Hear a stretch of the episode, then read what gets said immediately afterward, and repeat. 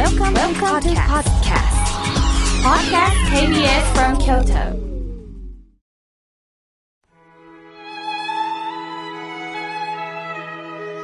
改めまして、僧侶の河村明慶です。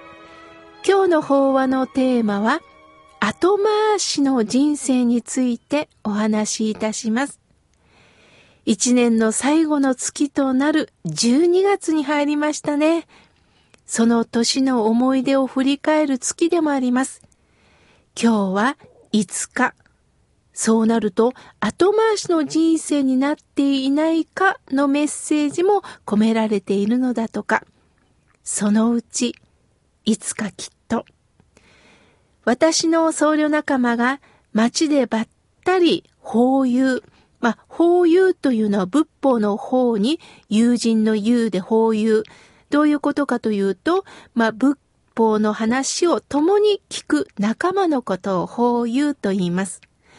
その法友とばったり会った時に、その友達が、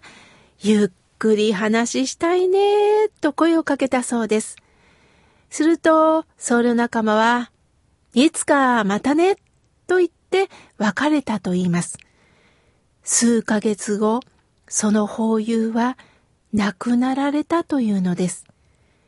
葬儀に駆けつけた時、なぜあの時、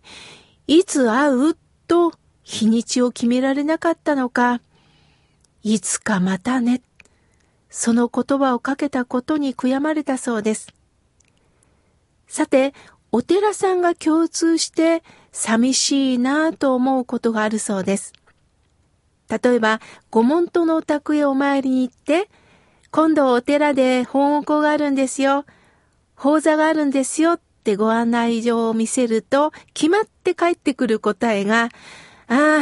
忙しいんで、そのうち参らせてもらいますわ。いや、いや、まだ若いんで、あの、そのうちに。あ、おばあちゃん参りますから、私はそのうちに。など、まあ、そのうちそのうち仕事が落ち着いたら、時間がゆとりがついたらということでおっしゃるんだそうです。で、やっと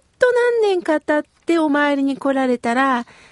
ご住職さん、あのーもう年でね、足が痛いんで、もう座れないんで、ここで失礼しますと、門の中で一礼して、お布施だけ置かれて帰られるそうです。お寺というところはどうもお参りにしにくいようですね。まあ、これはご門徒に限ったことではなく、お寺に住んでいる者も同じことが言えるんですよ。まあ、仏法を聴聞することで、例えば病気が治るとか、お金持ちになったとか、自分が偉くなるんだったら、誰もがお寺参りをするでしょう。しかし、仏法に出会えば出会うほど、聞けば聞くほど、我が身の痛いところが疲れて、自分の愚かさが知らされるわけですから、言っても面白くないんですよね。もし、友達が誰かの悪口を言ったとき、ご住職から、そういうあんたも似たところがあると言われたら、もう二度と行きたくなくなりますもんね。でも実はそれ本当のことなんです。私たちは他人の評価だけを気にしながら生きる。そういう私たちにとって痛いとこをついてしまうという、これが仏法に出会うということなんですが、どうもお寺は魅力がないのかもしれません。相田光夫さんの詩に、そのうちお金が貯まったら、そのうち家でも建てたら、そのうち子供から手が離れたら、そのうち仕事が落ち着いたら、そのうち時間のゆとりができたら、そのうち、そのうちとできない理由を繰り返してるうちに、結局は何もやらなかった。虚しい人生の幕が降りて、頭の上に寂しいお墓。そのうちそのうち日が暮れる。この道、帰れない。今来たこの道帰れないよ、と投げかけてくれています。時間がない、時間がないと言いながら、どこかで自分の好きなことは優先順位を立てているんですよね。これはね、私にも大いに言えることなんです。私事なんですが、月に一度、北九州市門司区にある、まあ、門司港という港があるんですけれども、その近くに実家のお寺、サイレン寺があります。一度帰省しています。その時まとめて掃除とか雑巾がけをするんですよね。そんな時、住職、まあ兄なんですが、本堂でお参りを始めたんです。キーンとね、あのー、鐘の音が聞こえたんで、あ、度胸が始まったなぁと思ってるんですが、正直、掃除してる時にお参りしなくってもいいじゃないのかと思うんです。でも、これは私の都合です。お参りをする兄にも都合があります。その時に自分の自我、つまり自我というのは私は正しい、つまり掃除をしてる方が正しいんです。やってる自分というのが正しいと思うと当然相手に対して不満が出ますよね。こんな時しなくてもいいじゃないか。その自分の自我が強ければ強いほど主張が強くなると不満がたまります。その時ふと何が大切なのかと考えたんです。それは家族が一つになることなんだなそれがまず度胸が始まる前に住職さんが金を打ちますよね。これは集まりましょうという意味があるんですよ。ただ始まるという合図だけではなくって、さあ皆さんで今は忙しいかもしれないけど、集まらないという呼びかけなんです。私も月に一度しか兄と会えません。必ず来年も再来も会えるっていう保証はないんですよね。そうなると、ああ、今日一緒にお勤めさせてもらうことが最後かもしれない。もしどちらかが亡くなった場合、あの時一緒にお参りしとけばよかったなという後悔が出ますよね。僧侶仲間が、またね、またいつか？でも、その友達とはもう二度と直接会うことはできなかった。そうなると、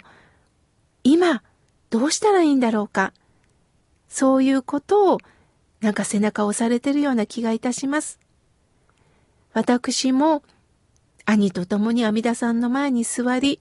まずはお念仏申すこと、お念仏を申しながら、頭を下げながら自分の胸に向き合うということなんですよね。いつかいつかといううちに今年もあっという間に終わってしまいます。どうか今年はコロナウイルスの感染の問題で不安が一気に襲ってきましたよね。だからこそ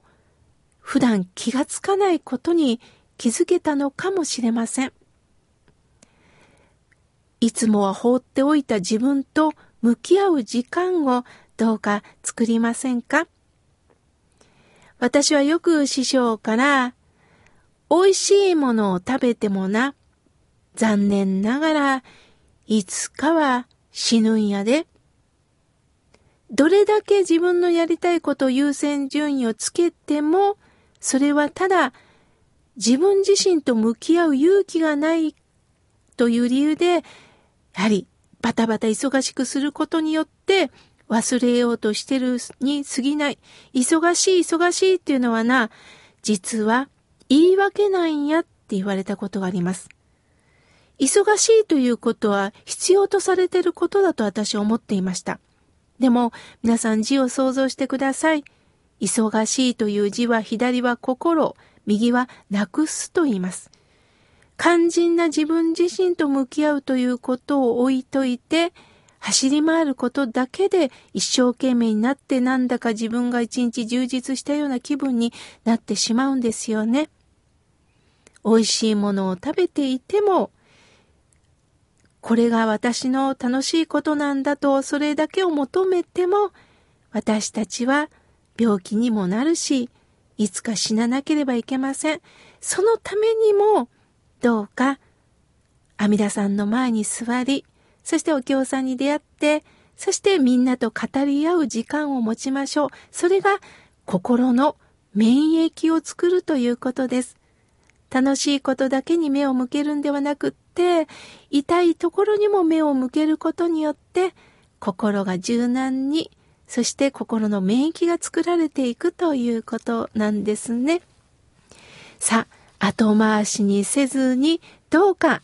今できることをやっていきましょう。今日は後回しの人生についてお話しいたしました。